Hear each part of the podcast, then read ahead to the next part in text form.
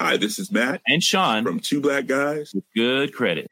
From a local business to a global corporation. Partnering with Bank of America gives your operation access to exclusive digital tools, award winning insights, and business solutions so powerful you'll make every move matter. Visit bankofamerica.com slash banking for business to learn more. What would you like the power to do? Bank of America, NA, copyright 2024.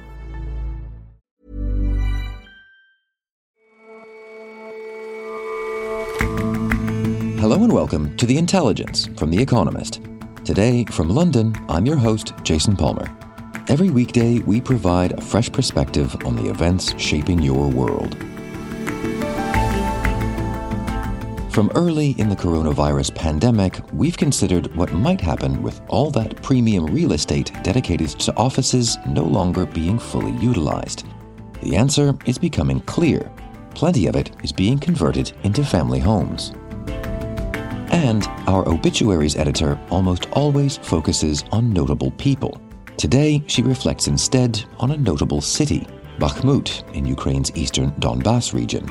Since August, it's been the focus of relentless bombardment. By now, it is a wasteland. But first,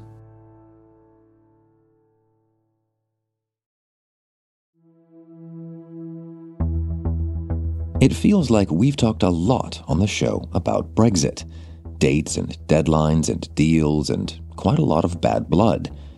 But since Britain finally formally left the EU two years ago, one thing just kept coming up the border between Northern Ireland, which is in the United Kingdom, and the Republic of Ireland, which is in the European Union. It's complicated, not just for reasons of paperwork, as goods cross from one customs area to another that border, or the lack of a noticeable border, is a really delicate matter for peace on the island of Ireland. And now it's back in the news, because after much hand wringing, there might finally be a deal that resolves one of Brexit's most enduring headaches. The United Kingdom and European Union may have had our differences in the past, but we are allies, trading partners, and friends something that we've seen clearly in the past year as we joined with others to support Ukraine. This is the beginning of a new chapter in our relationship. Yesterday, Britain's Prime Minister Rishi Sunak and EU Commission President Ursula von der Leyen held a joint press conference announcing a proposal. We have reached an agreement in principle on the Windsor framework. The Windsor framework lays down new arrangements on Ireland, Northern Ireland, this new framework will allow us to begin a new chapter. The signs so far about this Windsor framework are hopeful, but not everyone is on board with it yet. This could be a big breakthrough in relations between Britain and the EU and a big breakthrough in Northern Ireland, which has been problematic for Brexit from the beginning. John Peet is The Economist's Brexit editor. We still need one. Rishi Sunak has been negotiating to improve the operation of what's called the Northern Ireland Protocol, which is the Brexit arrangements in Northern Ireland, for several weeks now.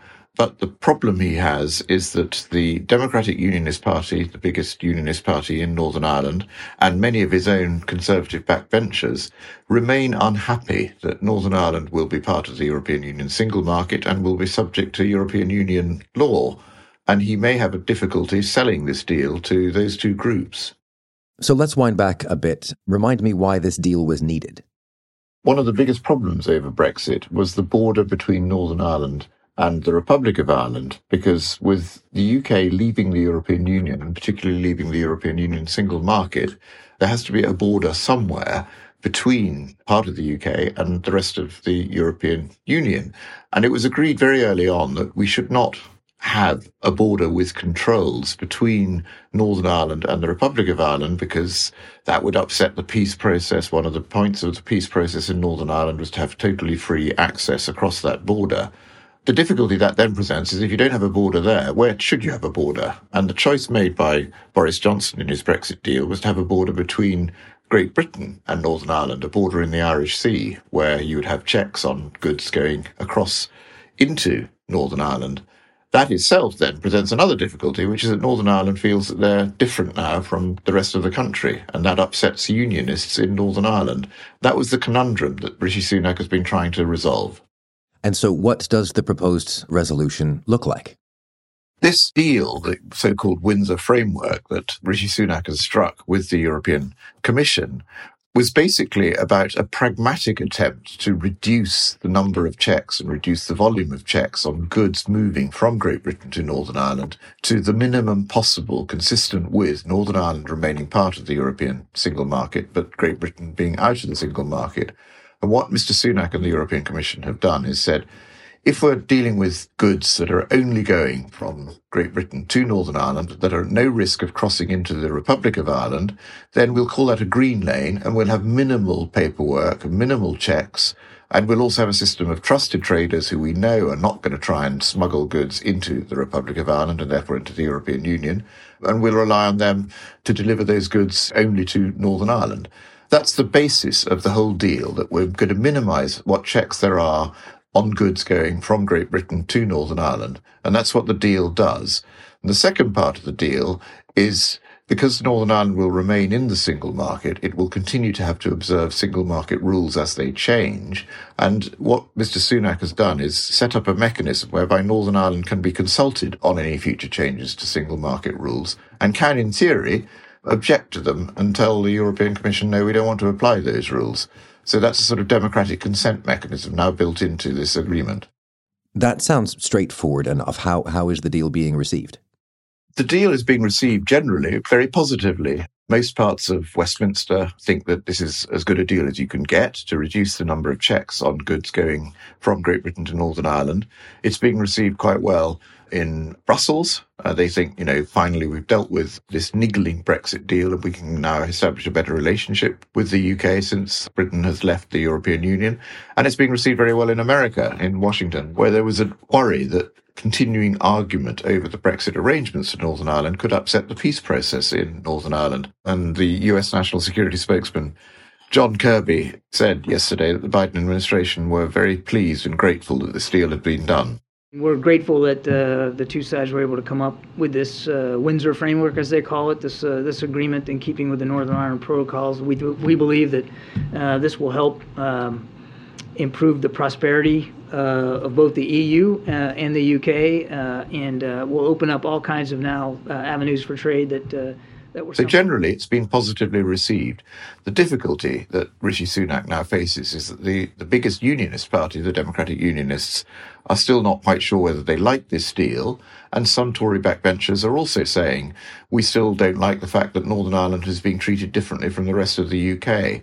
Mr. Sunak now has to try and persuade those groups to accept this deal. And the importance of that is that if the Democratic Unionist Party doesn't like this deal and says no, they will continue to boycott the Northern Irish executive and the power sharing arrangement for Northern Irish government. So the objection then from unionists in Ireland might be where this falls down, seems to be one of the only constituencies where the deal doesn't look like a good deal.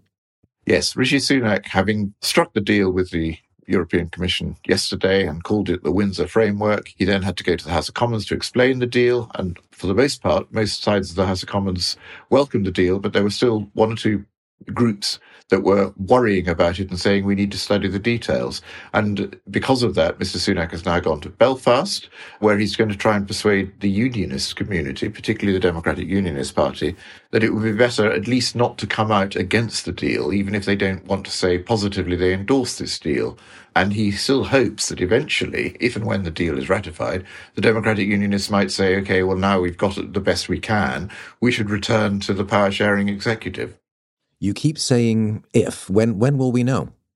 We haven't actually been told when there will be a vote on this deal. Technically, because it doesn't involve changing a treaty, it doesn't require parliamentary approval. But Rishi Sunak has made clear that he thinks he should have a vote in the House of Commons to approve the deal that he's struck.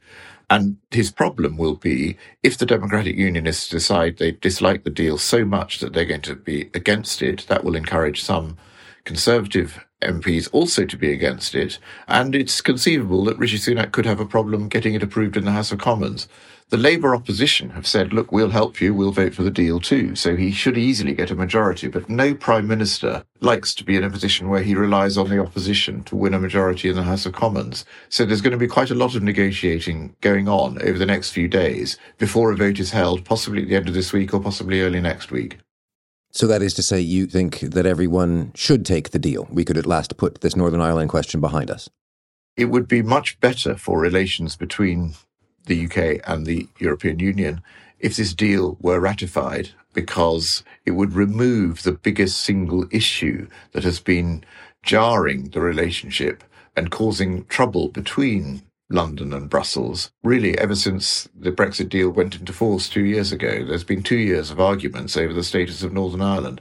Once this is through, if it is through, if it is accepted by all parties, that argument can be forgotten and there is scope for a new start in the relationship between the UK, which has left the European Union, and the rest of the European Union. John, thanks very much for joining us. Thank you.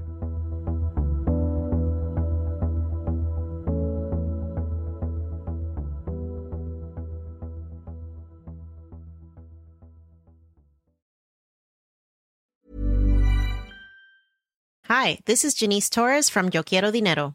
From a local business to a global corporation, partnering with Bank of America gives your operation access to exclusive digital tools, award winning insights, and business solutions so powerful you'll make every move matter. Visit bankofamerica.com slash banking for business to learn more. What would you like the power to do? Bank of America NA, copyright 2024.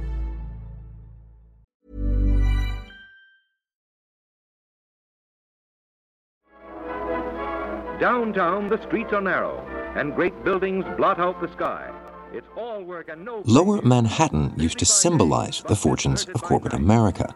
A skyscraper boom in the 1920s heralded the rise of the modern office. And as demand for commercial space grew in the 1970s, it fueled the construction of new tower blocks known the world over. The World Trade Center is nothing if not up to date. The Twin Towers rise 110 stories into the air. Each floor of each tower is an acre of space. Robot window washers. But times have changed. In this post COVID world, employees value flexibility, while employers are turning away from high rents and prime locations. And that is generating a different kind of building frenzy in the Big Apple and elsewhere. We're seeing a boom in construction of luxury apartments. Vinjeru Mkandawire is our global property correspondent. There's a conversion underway at 25 Water Street, which is America's largest ever office to residential conversion. The building, which is located in the heart of New York's financial district, will transform an office skyscraper into 1,300 apartments, ranging from studios to four bedroom homes. There will be a basketball court, spa, and indoor and outdoor pools. The project represents the acceleration of a long standing trend in the Big Apple, particularly in the financial district, in which corporate giants are essentially replaced by residents. And so, why is that transition speeding up? It's mostly because of hybrid work. The amount of space required for white collar workers was already in decline before the pandemic, but an increase in working from home has left even more buildings vacant. Big tech has an office issue. San Francisco companies are Manhattan's sitting... office market having the worst month for new leases. And just how many people in the Bay State are foregoing the in-person office for the home mm-hmm. office? How about that? So let's go to our own. That's increased interest in converting older buildings into apartments. In the third quarter of 2022, office vacancies in America soared past 17%. That's the highest in nearly three decades, according to CBRE, which is a property firm.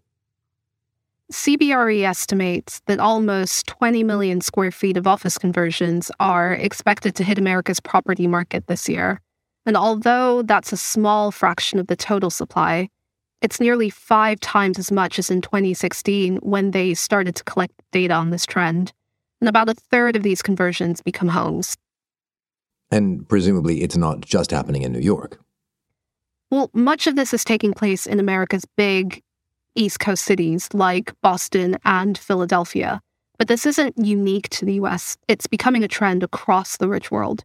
8.4% of offices in London sit unoccupied. That's above the long term average of around 5%. However, the pace of conversion from office space to residential could be quicker, were it not for a range of challenges that developers face. And what challenges are those? Many issues are practical. The large floor plans of modern office buildings, for example, often lead to poorly lit and badly ventilated spaces in the middle of the building, whereas flats need natural light and windows in each room. Bathrooms, too, are a problem. In offices, they tend to be clustered in one area, which makes plumbing difficult. There's also the issue of red tape, so zoning laws restricting housing in office districts. In some places, heightened density rules or affordable housing requirements raise costs of converting offices. Moody's Analytics reckons that less than 3% of the office buildings in New York actually meet the criteria for conversions. And there is the issue of buying out or relocating existing tenants. So it's hard to turn a profit converting offices to homes. That's a problem because empty offices hurt commercial property tax revenues and they also threaten the business of nearby shops and restaurants. So, if cities want to do this, though, is it not just a matter of relaxing some of those rules to kind of roll with the punches here? Exactly. Some cities are relaxing those zoning rules and they're experimenting with different tax breaks. Eric Adams, New York's mayor, has predicted that such incentives will lead to 20,000 new apartments in his city over the next decade. And London plans to use space in its square mile to create 1,500 new homes by 2030. Meanwhile, in Calgary, where one in three offices sits vacant, the city launched a funding scheme for developers willing to convert empty offices. And officials have since pledged more than $115 million in grants. So, what do you think the long run story here is going to be? Just how much office space will become residential space? At the moment, these office revamps are still a relatively niche pursuit, but the trend should accelerate as we continue to see falling commercial property values, empty office cubicles, and growing political support for property conversions. Lower Manhattan actually gives us an idea of what the future for other struggling office hubs might look like if they get this right. The 1987 stock market crash left nearly one in three offices in New York vacant. Tax incentives were used then to entice developers into converting aging office blocks into homes, and the September 11th attacks sped up that process.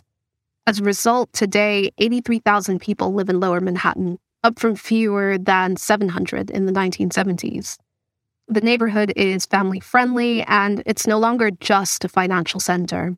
There are playgrounds and people walking their dogs, and an outdoor rink for ice skaters in the winter. And even as Wall Street firms have relocated, a more creative collection of tenants like Conde Nast and Group M, the media giants, have moved in. So while some office blocks may be dying, city centers don't have to. Vinjeru, thank you very much for joining us. Thanks for having me.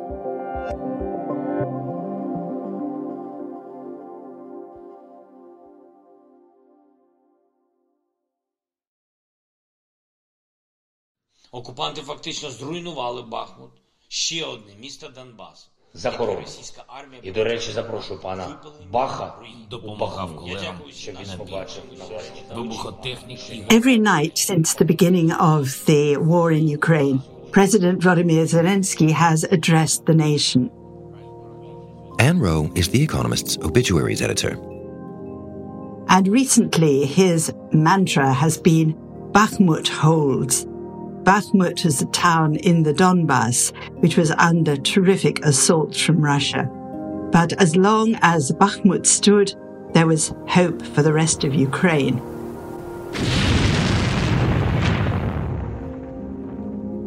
Lately, however, he's been changing his tone just a little bit.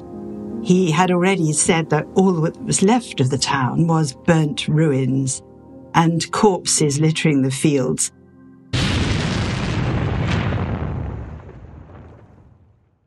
The Russian onslaught began in August.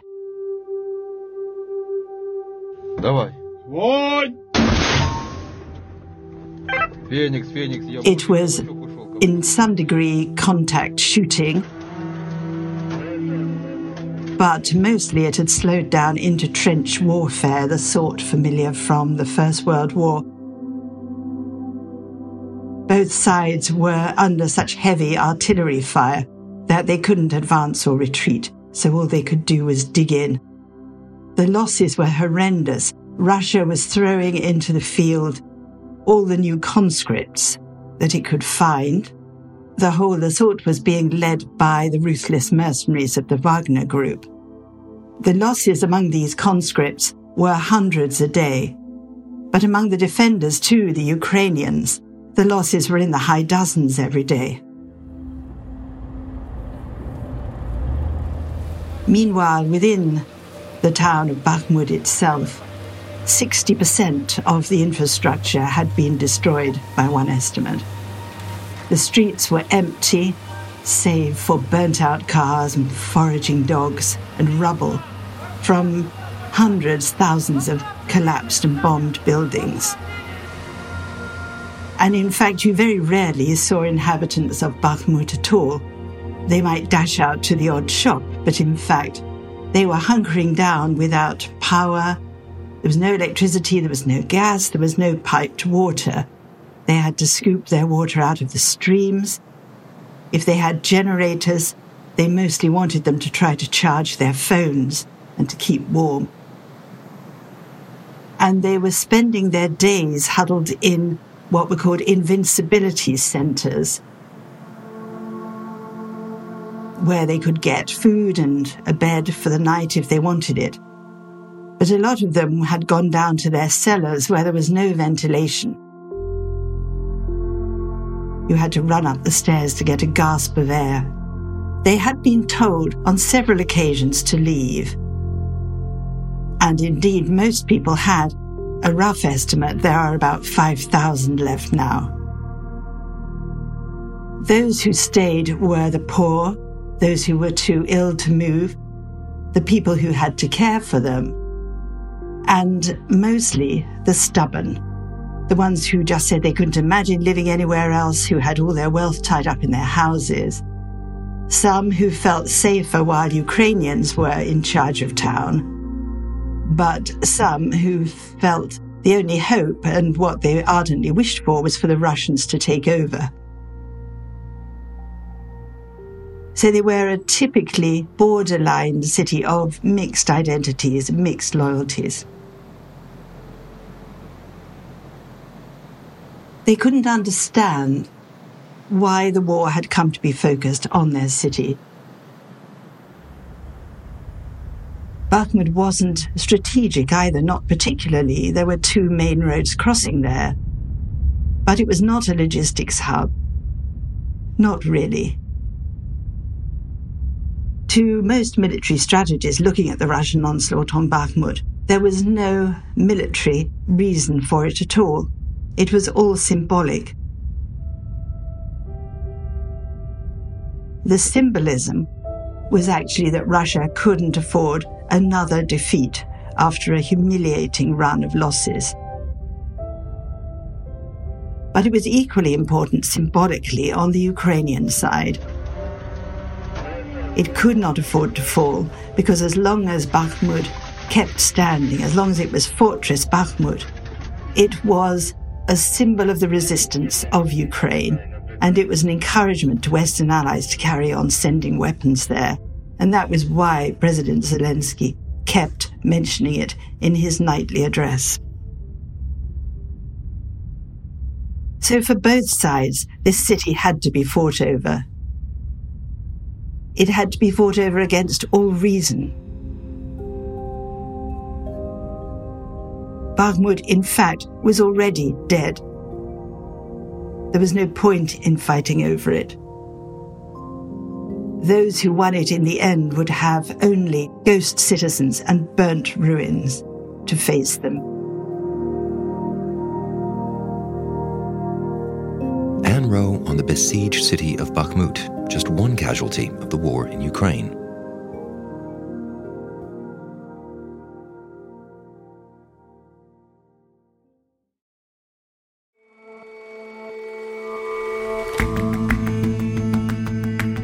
That's all for this episode of The Intelligence. Let us know what you think of the show. You can drop us a line at podcasts at economist.com or leave us a rating wherever you listen. We'll see you back here tomorrow.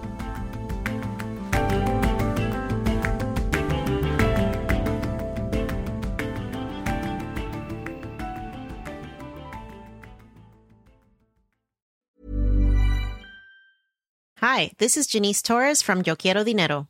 From a local business to a global corporation, partnering with Bank of America gives your operation access to exclusive digital tools, award winning insights, and business solutions so powerful you'll make every move matter. Visit bankofamerica.com slash banking for business to learn more. What would you like the power to do?